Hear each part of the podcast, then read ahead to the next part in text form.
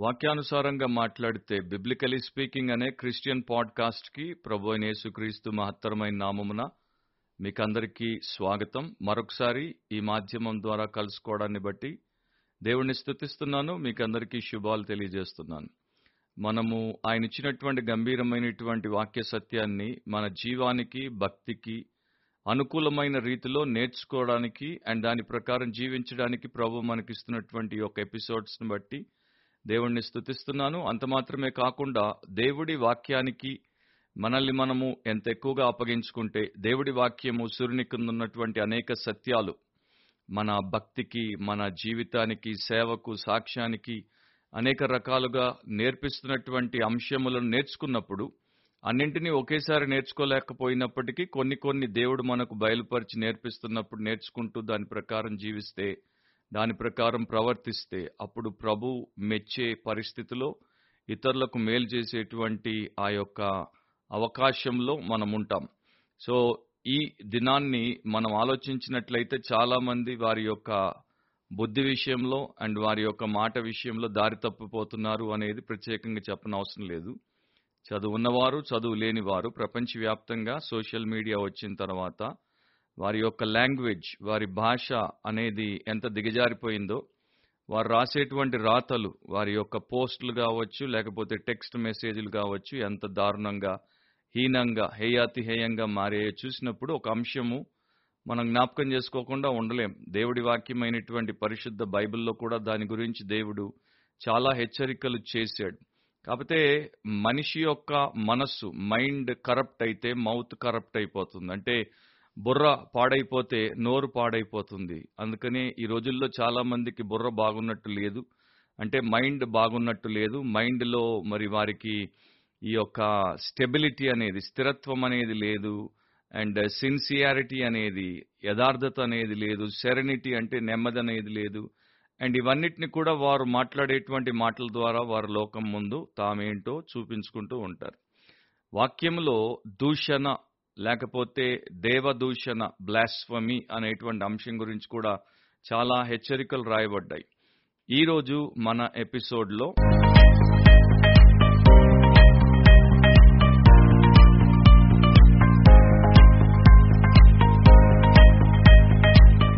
విశ్వాసుల సమాజము అవిశ్వాసుల సమాజము అంటే ఫెయిత్ కమ్యూనిటీ లేకపోతే ఫెయిత్లెస్ కమ్యూనిటీ అనేటువంటి తేడా లేకుండా చాలా మంది దేవుడిని దీవించి ఇతరులను కూడా బలపరచాల్సినటువంటి నోటితోనే విపరీతమైనటువంటి దూషణలు పలుకుతూ ఉంటారు. అది క్రైస్తవ సంఘంలో అండ్ బయట ఉన్నటువంటి సమాజంలో. ఇంగ్లీష్లో మనకి రెండు పదాలు ఉన్నాయి. ఒకటి బ్లాస్ఫీమ్ అండ్ రెండవది బ్లాస్ఫెమీ. ఈ రెండు కూడా గ్రీకు భాషలో నుండి వచ్చేటువంటి పదాలే. అండ్ గ్రీక్లో నౌన్ పదం బ్లాస్ఫీమియా అండ్ వర్బ్ బ్లాస్ఫీమియో ఈ రెండిట్లో నుండి ఈ రెండు పదాలు మనకు ఇవ్వబడుతున్నాయి. మామూలుగా ఈ సెక్యులర్ గ్రీకులో అంటే గ్రీకు వాడుక భాషగా వాడుకునేటువంటి ఆ భాష మాట్లాడేటువంటి వారికి బ్లాస్ఫెమీ అనేటువంటి పదం వినబడగానే అబ్యూసివ్ స్పీచ్ అంటే మరి హేయమైనటువంటి పదజాలం లేకపోతే దూషణకరమైనటువంటి మాటలతో కూడినటువంటి సంభాషణ అని అర్థమైపోతుంది. దాంతోపాటు ఇంకొక విషయాన్ని కూడా మనం వారి యొక్క సాహిత్యంలో చూడొచ్చు. వ్యక్తిగతంగా ఒక వ్యక్తి మీద దాడి చేసినప్పుడు అతన్ని అపహాస్యాల పాలు చేయడం అపకీర్తి పాలు చేయడం అపనిందలు మోపి అతనికి ఉన్నటువంటి శీలమును దాడి చేయడం. సో ఈ రకంగా ఈ యొక్క పదాలు వాడబడతాయి. కానీ ఇంగ్లీష్లో బ్లాస్ఫెమీ అనగానే మీరు డిక్షనరీలోకి వెళ్తే లేకపోతే గూగుల్లోకి వెళ్తే వెంటనే తెలుగులో వారు దేవదూషణ అనేటువంటి పదాన్ని మనకు అక్కడ చూపిస్తారు. దీని యొక్క అర్థం దేవదూషణ అంటే speaking disrespectfully dishonourably about God లేకపోతే అబ్యూసింగ్ గాడ్. దేవుణ్ణి దూషించుట దేవుడి పట్ల అమర్యాదగా అగౌరవంగా హీనాతిహీనంగా పలుకుట మాట్లాడుట. నవ్వు ఇది దేవుడు అనేటువంటి ఆయనకు సంబంధించి మాత్రమే కాదు ఆయన యొక్క వాక్యము ఆయన పరిశుద్ధ లేఖనాలు ఆయన పరిశుద్ధులు అండ్ ఆయన యొక్క పరిశుద్ధ సంఘము ఆయన పరిశుద్ధ దూతలు అన్నింటిని గురించి కూడా దూషణకరమైనటువంటి మాటలు మాట్లాడే అంశాలు వాక్యం మనకు నేర్పిస్తోంది. అండ్ ఇది రకరకాలుగా ఎన్నో రూపాల్లో దైవ దూషణ అనేది జరుగుతుంది. ఒకటేమో ఆయన యొక్క వ్యక్తిత్వం మీద వారు మాటలతో దాడి చేయడం రెండవది ఒక కళలో దాన్ని చూపించి అంటే ఆర్ట్ ఫామ్లో దాన్ని చూపించడం లేకపోతే సంగీత రూపంలో దాన్ని చూపించడం లేకపోతే రాతల్లో వారు రాసేటువంటి ఆర్టికల్స్లో లేకపోతే పుస్తకాల్లో లేకపోతే కావ్యాల్లో దాన్ని చూపించడం అండ్ మాటల్లో చూపించడం ఈ రకంగా అనేక రీతుల్లో ఈ దైవ దూషణ అనేది ఎప్పటి నుండో మనుషులు చేస్తున్నారు. అండ్ ఈ రోజుల్లో ఇంకా విపరీత స్థాయికి వచ్చేసింది. సోషల్ మీడియా నిండా దేవుడిని అండ్ యేసుక్రీస్తును పరిశుద్ధాత్మను పరిశుద్ధ వాక్యాన్ని క్రైస్తవ సంఘాన్ని క్రైస్తవ విశ్వాసులను క్రైస్తవ సేవకులను దూషించినంత మరొకరిని మరి దూషించరేమో అని కూడా చాలామంది అంటూ ఉంటారు. మొట్టమొదటిది కొన్నింటిని మనం వాక్యంలో చూద్దాం. మొదటిది ఏంటి అంటే బ్లాస్ఫమీ అగెయిన్స్ట్ గాడ్ దేవుడికి వ్యతిరేకంగా దూషణ లేకపోతే దైవ దూషణ. మనము కడవరి దినాల్లో కాదు కడవరి గడియల్లో కాదు కడవరి నిమిషాల్లో కాదు కడవరి క్షణాల్లో ఉన్నామని చెప్పడానికి ఏ సంశయం లేదు. ఎందుకంటే వాక్యంలో చెప్పబడినటువంటి పరిస్థితులన్నీ కూడా ప్రపంచంలో కనబడుతున్నాయి. ప్రభు అయిన యేసుక్రీస్తు త్వరలో తిరిగి రాబోతున్నాడు. అలాంటి సందర్భంలో ఏ పరిస్థితులు ఉంటాయి అనేది ముందుగానే సూచించబడినట్లు అంతా కూడా మన కళ్ళెదుట జరిగిపోతుంది. మీరు ప్రకటన గ్రంథాన్ని పదమూడో అధ్యాయాన్ని చదివినప్పుడు ఐదు ఆరు వచనాల్లో డంబప్పు మాటలను దేవ దూషణలను పలుకు ఒక నోరు దానికి ఇయ్యబడెను. మరియు నలువది రెండు నెలలు తన కార్యము జరుపన అధికారము దానికి ఏర్పాటాయను కనుక దేవుని దూషించుటకును ఆయన నామమును ఆయన గుడారమును పరలోక నివాసులను దూషించుటకును అది తన నోరు తెరిచెను. సో ఇది యాంటీ క్రైస్ట్ అంటే క్రీస్తు విరోధి తాను ఈ లోకానికి వచ్చినప్పుడు సమస్తాన్ని తాను చేజిక్కించుకున్నప్పుడు ఏ రకంగా దేవుడిని దూషిస్తాడో దాని గురించి రాయబడినటువంటి విషయం. వాడు త్వరలో ప్రత్యక్షమవుతాడు అండ్ తన యొక్క కార్యాన్ని వాక్యం ఎట్లా చెప్పిందో అట్లాగే తూచా తప్పకుండా జరిగిస్తాడు. అపోస్తలైన పౌలు తెస్లోనికాకు రాసినటువంటి రెండవ పత్రికలో రెండవ అధ్యాయం నాలుగవ వచనంలో ఈ మాటలు రాశాడు. ఏది దేవుడు అనబడునో ఏది పూజింపబడునో దానిని అంతటినీ ఎదురించుచు దానికంతటికి పైగా వాడు తన్ను తానే హెచ్చించుకొనుచు తాను దేవుడనని తన్ను కనపరుచుకొనుచు దేవుని ఆలయములో కూర్చుండును కనుక ఏ విధముగానైనను ఎవడును మిమ్మును మోసపరచనీయకుడి. నిజమైన దేవుణ్ణి పక్కన పెట్టేసి నేనే దేవుణ్ణి అని ఎప్పుడైతే క్రీస్తు విరోధి ఈ కార్యములను దుష్కార్యములను జరప తలపెడతాడో ఇక అప్పుడు ఇవన్నీ కూడా సంభవిస్తాయి. అయితే ప్రస్తుతం మనకు యోహాను మొదటి పత్రికలో భక్తుడు రాసినట్లు క్రీస్తు విరోధి యొక్క ఆత్మ ఇంకా లోకంలో పనిచేస్తూనే ఉంది. కనుక చాలా మంది అతని యొక్క ఏజెంట్లు అదే మనస్తత్వం కలిగి అదే దూషణకరమైనటువంటి పాడు నోరు కలిగి దేవుడిని దేవుడి యొక్క అంశములను దేవుడి యొక్క విశ్వాసులను నిరంతరము దూషిస్తూ మనకు కనపడతారు. అండ్ ఎవరైతే దేవుడిని దేవుడిగా గుర్తించరో గౌరవించరో లెక్క చేయరో లోబడరో అలాంటి వారందరూ కూడా దైవ దూషణను ఏదో ఒక సమయంలో ఏదో ఒక రీతిలో ఏదో ఒక స్థాయిలో చేస్తూనే ఉన్నారు. ప్రపంచవ్యాప్తంగా ప్రతినిత్యం ప్రతిరోజు దైవదూషణ అనేది జరుగుతూనే ఉంది. అపోస్తులైన పౌలు కూడా తన జీవితం ప్రభు దగ్గరికి రాకమునుపు ఆయన యొక్క బాండ్ స్లేవ్గా అంటే ఆయనకు పూర్తి బానిసగా మారిపోక మునుపు ఆయన కూడా ఎట్లాంటి పరిస్థితిలో ఉన్నాడో మొదటి తిమ్మోతిలో రాశాడు. ఒకటో అధ్యాయం పన్నెండో వచనంలో పూర్వము దూష్యకుడను హింసకుడను హానికరుడనైన నన్ను తన పరిచర్యకు నియమించి నమ్మకమైన వానిగా ఎంచినందుకు అని అంటాడు. సో పూర్వము దూషకుడు ఎవరిని దూషించాడు? యేసుక్రీస్తుని దేవుణ్ణి అండ్ దేవుని యొక్క ప్రజల్ని దూషించాడు గనుక తాను తన యొక్క తప్పేంటో పాపమేంటో తెలుసుకున్నాడు గనుక బాహాటంగా ఒప్పుకుంటున్నాడు. అండ్ దాని విషయంలో పశ్చాత్తాపడినందుకు దేవుడు నన్ను కనికరించాడు క్షమించాడు రక్షించాడు అండ్ సేవకునిగా నియమించాడని దేవుడి యందు తన యొక్క కృతజ్ఞతను తెలుపుకుంటాడు. ఒకప్పుడు ఒక భక్తుడు అలెగ్జాండర్ మెక్లారన్ అనేటువంటి భక్తుడు మనుషులు ఎంత కృతజ్ఞత హీనులు అండ్ ఎంత దైవ దూషణ చేసేటువంటి దుష్టులు అనే అంశం గురించి మాట్లాడినప్పుడు రెండు మాటలు చెప్పాడు. చాలా మంచి ఆలోచనతో కూడినటువంటి మాటలవి. ఆయన ఏమంటాడంటే ఈ లోకంలో ఉన్నటువంటి ప్రతి జీవికి పరలోకము నుండి ఈవులు అంటే వరములు లేకపోతే గిఫ్ట్స్ ఇవ్వబడితేనే వీరి లోకంలో సజావుగా సాఫీగా సమృద్ధిగా జీవించగలరు. ఉదాహరణకి ఈ చెట్లకు ఉన్నటువంటి ప్రతి ఆకును మీరు తీసుకుంటే ఆ ఆకేంటి? మబ్బుల ద్వారా భూమి మీదకి వచ్చి పడినటువంటి నీరు అండ్ ఈ యొక్క వాతావరణంలో ఉన్నటువంటి కార్బన్. ఈ రెండు కలిస్తే ఆకుగా మారుతోంది. సో పైనుండి ఆ రెండు ఇవ్వబడుతున్నాయి గనుకనే ఈరోజు ఆకు మరి రూపం దాల్చడం అండ్ రంగును ఏర్పరచుకోవడం అండ్ ఆ తర్వాత అది ఉపయోగకరంగా ఉండడానికి ఉపయోగపడుతుంది. సో పైనుండి పొందుకున్నటువంటి మంచి అంతటిని అది మర్చిపోతే ఎట్లా? మనము మన ఇంటిలో వంటలు చేసుకోవడానికి వెచ్చదనాన్ని కల్పించుకోవడానికి మనం బొగ్గు వాడతాం. ఆ బొగ్గు భూగర్భములో నుండి తీసుకోబడుతుంది. ఆ బొగ్గు ఏంటి అది ఎప్పటి నుండో ఏళ్ళ నుండి సూర్యుడు తన కిరణాలను భూమి మీదకి ప్రసరింపజేస్తున్నాడు కనుక భూమి దానంతటిని తీసుకొని ఆ బొగ్గులో దానంతటిని కూడా ఇమిడి పెట్టేసుకుంది కనుక ఒక రోజున అది మనకి ఇంతగా ఉపయోగపడుతోంది.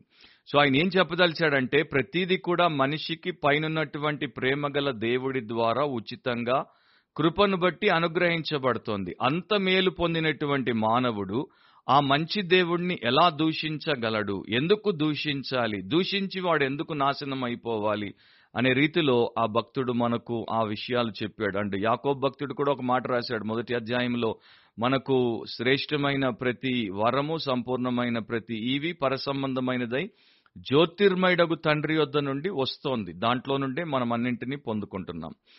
మొదటి తిమోతి ఆరో అధ్యాయం ఒకటో వచనంలో దేవుడి నామమును ఆయన బోధయు దూషింపబడకుండాట్లు దాసత్వమును కాడి క్రింద ఉన్న వారందరూ తమ యజమానులు పూర్ణమైన ఘనతకు పాత్రలని ఎంచవలను అని విశ్వాసులకు రాశాడు.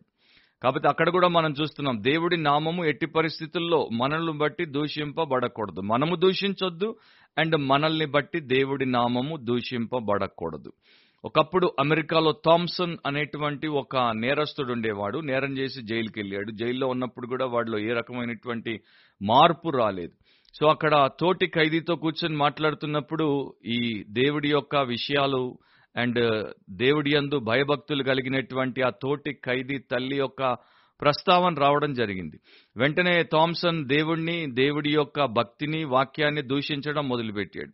అప్పుడు ఆయన ఆ తోటి ఖైదీ ఏమన్నాడంటే నీకు విశ్వాసం లేకపోయినా నీవు నోరు పారేసుకున్న ఒకటి మాత్రం సత్యం దేవుడు నమ్మదగిన వాడు వాక్యము యథార్థమైనది. అండ్ దాంట్లో ఏదైతే చెప్పాడో అది ఖచ్చితంగా మనుషుల జీవితంలో నెరవేరుతుంది. సో వెంటనే థామ్సన్ దాన్ని కూడా మరలా దూషిస్తున్నప్పుడు ఇతడు చెప్పాడు నా తల్లి ఎంతో భక్తిపర్రాలు ఆమె జీవితం ఆమె సాక్ష్యం. నేను స్వయంగా చూశాను కనుక నీవు అట్లా అండం మంచిది కాదు అని వారించాడు. అయినా కూడా ఆ మనుషుడు ఆ థామ్సన్ అనేటువంటి దుష్టుడు ఊరుకోకుండా నోరు పారేసుకుని యేసుక్రీస్తు ప్రభువుని ఎవ్వరూ ఎన్నడూ దూషించనంత రీతిలో ఒక హేయమైనటువంటి పదముతో దూషించాడు. ఎప్పుడైతే ఆ మాట పలికాడో వెంటనే వాడు ఆ యొక్క కూర్చున్నటువంటి బెంచ్ మీద నుండి కింద పడిపోయాడు. పడిపోతున్నప్పుడు ఈ ఖైదీ పోయి వాడిని కింద నుండి లేపి అక్కడ ఉన్నటువంటి వారికి చెప్పగానే వారు పోయారు డాక్టర్ని తీసుకొని వచ్చారు డాక్టర్ వచ్చి చూశాడు. అయినా కూడా అతడిలో ఏ మార్పు లేదు. వాడు పడిపోయినప్పుడు వాడి యొక్క రెడ్లు కళ్ళు పైకి తేలేసి నోట్లో నుండి నాలుక బయటకు వచ్చేసి అండ్ గంటలు గడుస్తున్న కొలది వాడి చేతులు కాళ్ళు గట్టిగా బిగుసుకుపోయి ఇరవై నాలుగు గంటల్లో వాడు ప్రాణం విడిచేశాడు. వాడికి ఏమైందో ఎవరికీ అంతుపట్టట్లేదు డాక్టర్కి అంతకన్నా అర్థం అవ్వలేదు. కనుక అందరు ఏమనుకున్నారంటే వీడు దైవ చేశాడు మరి విపరీత స్థాయిలో చేశాడు. కనుక దేవుడి హస్తం వీడిని మొత్తి ఉండాలి అందుకనే వీడు చచ్చిపోయాడు అని ఆ జైలంతా కూడా దాని గురించి వారు మాట్లాడుకున్నారు. సో నా ప్రియ సహోదరి సహోదరులారా ఎట్టి పరిస్థితుల్లో మనము దైవ దూషణ చెయ్యకూడదు అది మనకు హానికరం అని వాక్యం హెచ్చరిస్తోంది. దాంతోపాటు బ్లాస్ఫమీ అగెన్స్ట్ క్రైస్ట్ క్రీస్తుకు వ్యతిరేకంగా దూషణ. మత్తయి సువార్త ఇరవై ఏడవ అధ్యాయం ముప్పై తొమ్మిదవ వచనంలో ఆయన్ని సిలువ వేసినటువంటి సందర్భం అది. ఆ మార్గమున వెళ్ళుచుండిన వారు తలలూచుచు దేవాలయమును పడగొట్టి మూడు దినములలో కట్టువాడా. నిన్ను నీవే రక్షించుకొనుము. నీవు దేవుని కుమారుడవైతే సిలువ మీద నుండి దిగుమని చెప్పుచు ఆయనను దూషించిరి. సో వారేమంటున్నారు? ఆయన ఏదైతే ముందు పలికాడో ఆ సత్యవంతుడు ఏ సత్యములనైతే మనుషులకు మేలుకరంగా ఉండాలని ఆయన సెలవిచ్చాడో లేకపోతే ప్రకటించాడో బోధించాడో ఆ మాటల్ని పట్టుకుని ఆ దేవుడి యొక్క నిత్యమైనటువంటి సత్యపు మాటల్ని పట్టుకుని భూమి ఆకాశం గతించిపోతాయి కానీ నా మాటలు గతింపవు అని ప్రభు చెప్పినటువంటి ఆ గంభీరమైనటువంటి మాటల్ని పట్టుకుని ఆయల్ని ఎగతాళి చేస్తున్నారు. అంటే తలలాడిస్తూ ఎగతాళి చేస్తున్నారు. నువ్వు చెప్పావు కదా దేవాలయాన్ని పడగొట్టి మూడు దినాల్లో కడతానన్నావు. నిన్ను నీవే రక్షించుకో.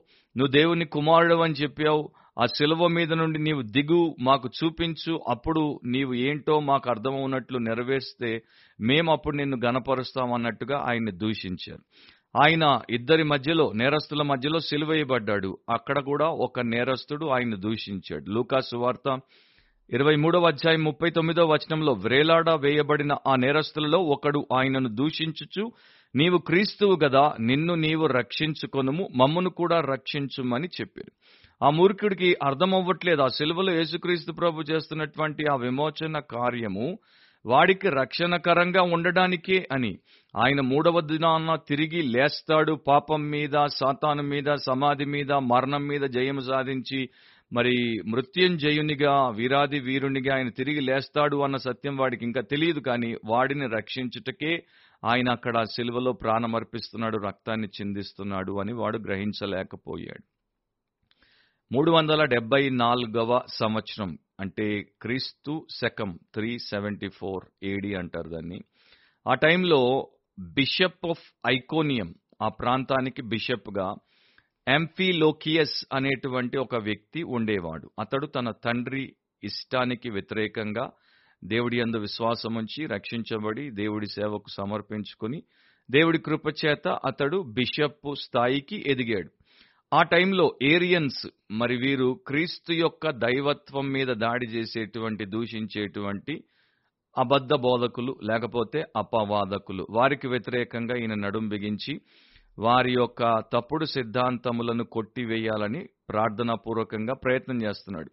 సో అదే సమయంలో ఇంకొక భక్తుడు సెయింట్ బ్యాసిల్ అనేటువంటి భక్తుడు ఉంటే అతన్ని కూడా పురికొల్పాడు. మీరు పరిశుద్ధాత్మ మీద ఒక గ్రంథాన్ని రాయమని.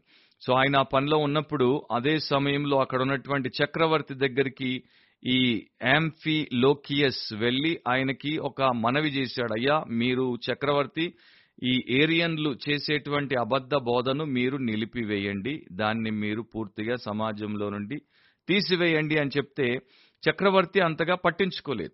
మరలా ఇతడు వచ్చాడు ఒక రోజున చక్రవర్తి తన సభలో అందరూ ఉన్నప్పుడు కూర్చున్నాడు. అండ్ ఆ రోజున ఆ యొక్క ఎంపరర్ పక్కనే అతడి యొక్క ఆరు సంవత్సరాల కుమారుడు కూడా కూర్చున్నాడు. సో ఎంఫీ లోకియస్ అక్కడికి వచ్చాడు చక్రవర్తిని మరి గౌరవించాడు సన్మానించాడు ఆయనకి చేయాల్సినటువంటి సెల్యూట్ చేశాడు. కానీ పక్కనే ఉన్నటువంటి కుమారుడిని ఏమాత్రం పట్టించుకోలేదు. అది చక్రవర్తికి నచ్చలేదు. నాకు సెల్యూట్ కొట్టాడు నా కొడుకుని పట్టించుకోలేదు అని ఆయన బాధపడిపోతున్నప్పుడు ఇతడు తన వాదం గురించి మాట్లాడిక వెళ్ళిపోయే టైం వచ్చేసరికి చక్రవర్తికి నచ్చక ఆయన అన్నాడు నువ్వు నా సభకు వచ్చావు నన్ను గనపరిచావు కానీ నా కుమారుణ్ణి గనపరచలేదు అన్నప్పుడు యాంఫిలోకియస్ ఇంకో పని చేశాడు. ఇంకా కొంత ముందుకొచ్చి ఆ కుమారుణ్ణి గనపరచడం కాదు కదా వాడి బుగ్గ మీద చిటికతో కొట్టి బాగున్నావా బాబు అని చెప్పేసి వెనక్కి తిరుగుతున్నాడు. ఇక అది చక్రవర్తికి విపరీతమైనటువంటి కోపం వచ్చింది. నా కొడుకుతో నువ్వు ఆటలాడతావా? నీకు ఎంత ధైర్యం? అని చెప్పి తన్ని జైల్లో వేయమని చెప్పేసి తన సైనికులకు చెప్పగానే వాళ్ళు వచ్చి ఆయన్ని పట్టుకున్నారు. పోతూ పోతూ ఆగి వెనక్కి తిరిగి యాంఫీ లోకియస్ ఏమన్నాడంటే చూడు నరుడవైనటువంటి రాజు నీ కుమారుడిని నేను జస్ట్ పట్టించుకోకపోయేసరికి కాసింత మర్యాద ఇవ్వకపోయేసరికి ఒక్కసారి చిన్నపిల్లన్నట్ల ప్రేమతో చిటికతో బొగ్గ మీద కొట్టేసరికి నువ్వు అట్లా బగ్గున మండిపోతున్నావు. మరా సర్వాధిపతి సార్వభౌముడు సర్వశక్తుడు అండ్ సమస్తం మీద ఉన్నటువంటి ఆ గొప్ప దేవుడి యొక్క కుమారుడైనటువంటి యేసుక్రీస్తుతో వారు ఆటలాడుతుంటే నువ్వేమి పట్టనట్టు ఉన్నావు అనగానే అప్పుడు ఆయనకి అర్థమైపోయింది ఎందుకు అది అంత సీరియస్ మ్యాటరో. సో వెంటనే చక్రవర్తి కూడా రోషం వచ్చింది. యాంపీ లోకియస్ యొక్క మాటల ప్రకారం ఏరియన్స్ని అతడు ఏరిపారేయడం మొదలుపెట్టాడు. అండ్ ఆయన ద్వారా దేవుడు ఆ సమయంలో తన కార్యమును మరి అతడు త్రీ నైన్టీ ఫైవ్ ఏడీ వరకు అంటే క్రీస్తు శకం మూడు వందల తొంభై ఐదో సంవత్సరం వరకు ఉన్నాడు కనుక అప్పుడు దాకైతే దాన్ని జరిగించాడు. మూడో దాంట్లోనికి వెళ్తే blasphemy against the Holy Spirit పరిశుద్ధాత్మకు వ్యతిరేకంగా దూషణ. అండ్ దీని గురించి ఎప్పుడైనా మనం విస్తృతంగా వాక్యమును వినాలి. ఎందుకంటే దాని గురించి మనం ఈ చిన్న బ్రీఫ్ పాడ్కాస్ట్లో పూర్తిగా వివరణ విశ్లేషణ చేయలేం. కాకపోతే అక్కడ ఇవ్వబడినటువంటి అంశం ఏంటో నేను ఒక బ్రీఫ్ స్టేట్మెంట్ ద్వారా మీకు తెలుపుతాను. మత్తైసు వార్త పన్నెండో అధ్యాయం ముప్పై ఒకటి ముప్పై రెండు వచనాల్లో కాబట్టి నేను మీతో చెప్పునదేమనగా మనుష్యులు చేయు ప్రతి పాపమును దూషణయు వారికి క్షమింపబడును కాని ఆత్మ విషయమైన దూషణకు పాపక్షమాపణ లేదు. మనుష్య కుమారునికి విరోధముగా మాటలాడువానికి పాపక్షమాపణ కలదు గాని పరిశుద్ధాత్మకు విరోధముగా మాటలాడువానికి ఈ యుగమందైనను రాబోవు యుగమందైనను పాపక్షమాపణ లేదు.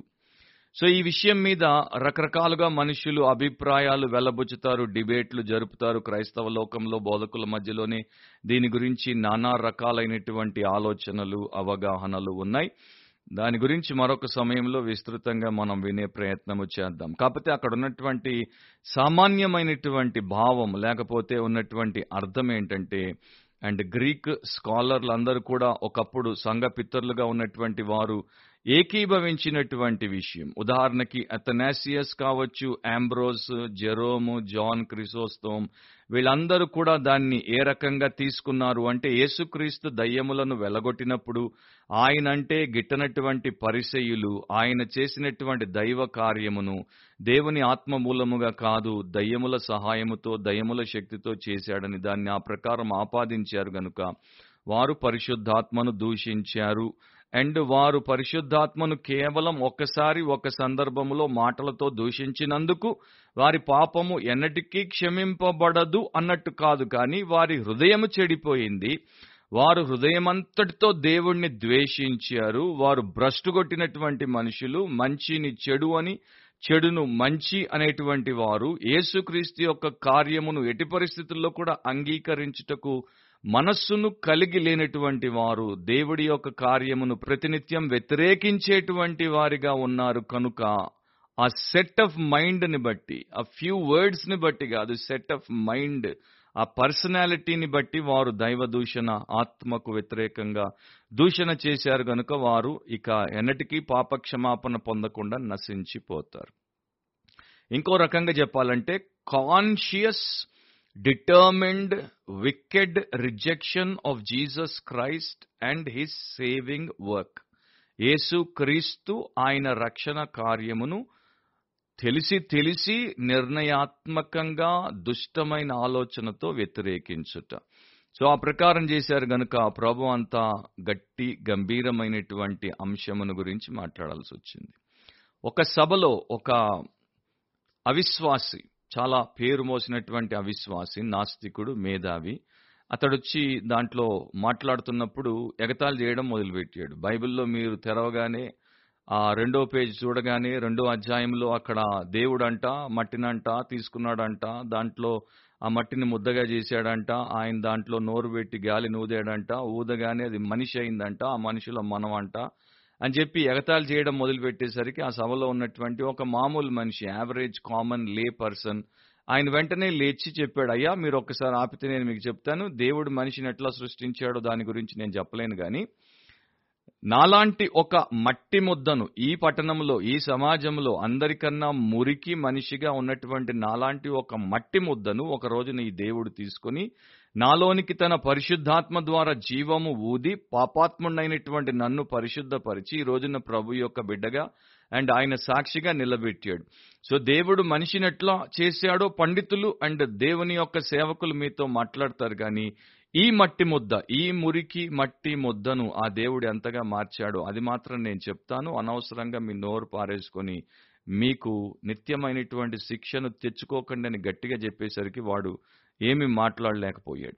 సో మనుషులు రకరకాలుగా పరిశుద్ధాత్మను దూషించేటువంటి వారి రోజుల్లో ఎక్కువైపోతున్నారు. అండ్ క్రీస్తు యొక్క కార్యమును శిలువ కార్యమును సువార్తను అండ్ యేసుక్రీస్తు చెందించినటువంటి పవిత్ర రక్తమును తిరస్కరించేటువంటి వారు దేవుడి కుమారుడిని కాలు కిందేసి తొక్కేవారు ఆత్మదేవుని యొక్క దోషారోపణను తిప్పికొట్టేటువంటి వారు ఎక్కువైపోతున్నటువంటి దినాల్లో క్రైస్తవ విశ్వాసులుగా ఉన్నటువంటి వారు వారు ఎలాంటి పరిస్థితుల్లో పడిపోతున్నారో ఎరిగినటువంటి వారు ప్రార్థన ఎక్కువ చేయాల్సిన అవసరం ఉంది అని గుర్తిస్తే అంత బాగుంటుంది.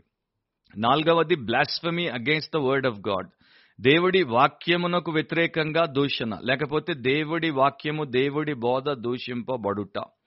మొదటి తిమోతి ఆరు ఒకట్లో దేవుని నామమును ఆయన బోధయు దూషింపబడకుండానట్లు దాసత్వమును కాడి క్రింద ఉన్నవారందరూ తమ యజమానులు పూర్ణమైన ఘనతకు పాత్రులని ఎంచవలెను.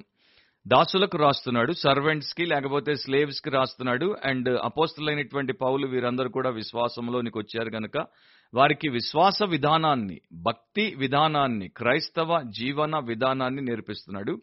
మీరు దాసులు మీరు బానిసలు అండ్ మీరు ఆ స్థితిలో ఉన్నప్పుడు మీ పైన ఉన్నటువంటి యజమాని భక్తుడైనా భ్రష్టుడైనా మీ యజమాని ప్రేమతో మిమ్మల్ని చూసుకున్నా మిమ్మల్ని ద్వేషించినా మీ యజమాని మిమ్మల్ని మంచిగా నడిపించిన అంటే మీకు ఏ రకమైనటువంటి ఇబ్బంది లేకుండా కేవలం మీ దగ్గర పని మాత్రం తీసుకుని మిమ్మల్ని మీ యొక్క హక్కులతో విడిచిపెట్టినా లేకపోతే మీ మీద చాలా రకాలైనటువంటి జులుం చేసి మీ మీద మరి నానా రకాలైనటువంటి అధికారం పెత్తనాలు చెలాయించి మీ జీవితాన్ని దుర్భరంగా మార్చిన అతడు ఎలాంటి వాడైనా సరే యజమానులు పూర్ణమైన ఘనతకు పాత్రులని ఎంచండి. వారిని అగౌరవంగా చూడకండి. వారి మాట వినండి. వారిని దేవుడి వైపునకు తిప్పగలిగేటువంటి స్థితిలో మీరున్నారు కనుక మీ యజమాని ఒక క్రైస్తవ బానిసను చూసి వీడు ఇట్లాంటి బానిస ఏంటి? వీడు క్రైస్తవుడైన తర్వాత ఇంకా చెడిపోయాడేంటి? అనేటువంటి రీతిలో ఆలోచించకుండా మాట్లాడకుండా అవకాశం ఇవ్వకుండా ఉండండి అని చెప్తున్నాడు. ఎందుకంటే ఆ రోజుల్లో కొంతమంది బానిసలు క్రైస్తవులు అవ్వగానే మాకేదో కొత్త స్వాతంత్రం వచ్చేసింది. మేము ఈ యొక్క పనిని ముందు చేసినట్టు చేయాల్సిన అవసరం లేదు. మేము వీటన్నిటిని పక్కన పెట్టేయచ్చు అన్నటువంటి ఆలోచన ధోరణిలోనికి పోతున్నారు. కనుక అట్లా పోకుండా ఉండమని ఆయన వారిని హెచ్చరిస్తున్నాడు. బ్రిటన్లో న్యూ టెస్టిమెంట్ స్కాలర్గా ఉన్నటువంటి ఫిలిప్ టౌనర్ ఆయన వ్యక్తిగత అనుభవం గురించి తన పుస్తకంలో రాశాడు. ఆయన క్రిస్టియన్ అయిన సమయంలో ఇంగ్లాండ్ యొక్క మిలిటరీలో పనిచేస్తున్నాడు. క్రిస్టియన్ అవగానే వెంటనే నేను ఇప్పుడు క్రిస్టియన్ అయిపోయాను విశ్వాసిని అయిపోయాను భక్తుడిని అయిపోయాను ఇప్పుడు నాకు అన్నిటికన్నా ముఖ్యం ప్రార్థన అన్నిటికన్నా ముఖ్యం బైబిల్ పఠన అన్నిటికన్నా ముఖ్యం క్రైస్తవ సహవాసం. కనుక నేను ముందు మిలిటరీ కొరకు ఎంత టైంని ఖర్చు పెట్టేవాడినో నా యొక్క బాస్ మాట వినడానికి ఎంతగా శ్రద్ధ చూపేవాడినో ఇప్పుడు అది అంత చేయాల్సిన అవసరం లేదు అనేటువంటి ఆలోచనలోనికి వచ్చేసాడు. సో అతడు అతనితో ఉన్నటువంటి మరికొంతమంది క్రైస్తవ మిలిటరీ పర్సనల్ ఏం చేస్తున్నారు?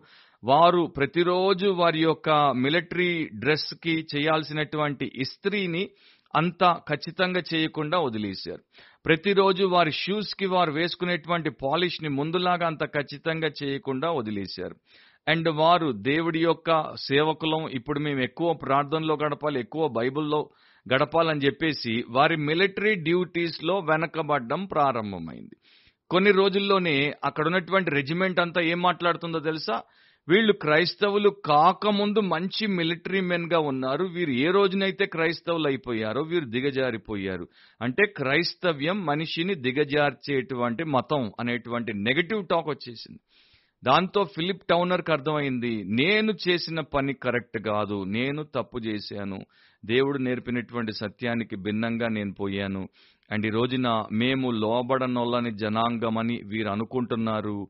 ఎందుకంటే మేము క్రైస్తవులం అవ్వగానే మా పైన ఆకారం విషయంలో మేము వేసుకున్న వస్త్రం విషయంలో తొడుక్కున్న జోళ్ళ విషయంలో అంతా కూడా మరి మా యొక్క బద్ధకం కనపడుతోంది అని చెప్పి మార్చుకోవడానికి తను తన వారిని పురికొల్పాడు. తీతులో కూడా రెండో అధ్యాయం మూడో వచనాన్ని మీరు చదివితే అలాగుననే వృద్ధ స్త్రీలు కొండకర్తలను మిగుల మద్యపానాసక్తులనై ఉండక ప్రవర్తనయందు భయభక్తులు గలవారై ఉండవలననియు దేవుని వాక్యము దూషింపబడకుండునట్లు. వృద్ధ స్త్రీలు ఏం చేయాలో? యవన స్త్రీలకు ఏ రకమైనటువంటి మంచి బోధ సద్బోధ చెయ్యాలో? వారిని దేవుడి మార్గంలో బలపరిచి ప్రోత్సాహకరంగా నడిపించాలో?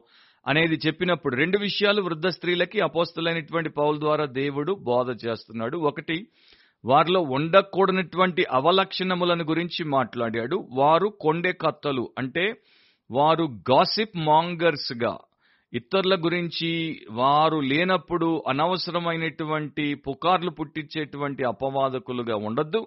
రెండవది వారు మిగుల మద్యపానాసక్తులై ఉండొద్దు. అంటే వారు ఎక్కువగా తాగేసి మైకములో ఉండకుండా వారు స్వస్థ బుద్ధి గలవారై ఆశా నిగ్రహాన్ని కోల్పోకుండా వారి జీవితం పట్ల దేవుడికి ఒక ఉద్దేశం ఉంది. వారిని దేవుడు తన సాక్షిగా తన యొక్క సేవలో ఒక పనికి పెట్టుకున్నాడు. కనుక దానికి ఆటంకం కలగకుండా ఆశానిగ్రహం కలిగి ప్రవర్తనలో భయము భక్తి దేవుడి పట్ల ఈ రెండు కలిగి వారుంటే యవన స్త్రీలు వారిని గౌరవిస్తారు. యవన స్త్రీలకు వీరు మాదిరిగా ఉంటారు.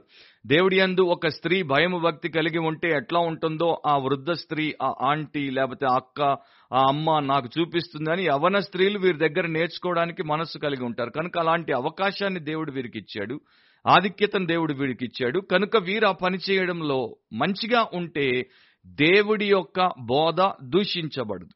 అట్లా వీరుండకపోతే దేవుడి వాక్యము దూషించబడుతుంది. సో ఈ రోజున ఎంతమంది వృద్ధ స్త్రీలు ప్రపంచవ్యాప్తంగా ఉన్నటువంటి క్రైస్తవ సంఘాలని మీరు తీసుకుంటే ఎంతమంది వృద్ధ స్త్రీలు ప్రభునందు భయము భక్తితో ఉన్నారు.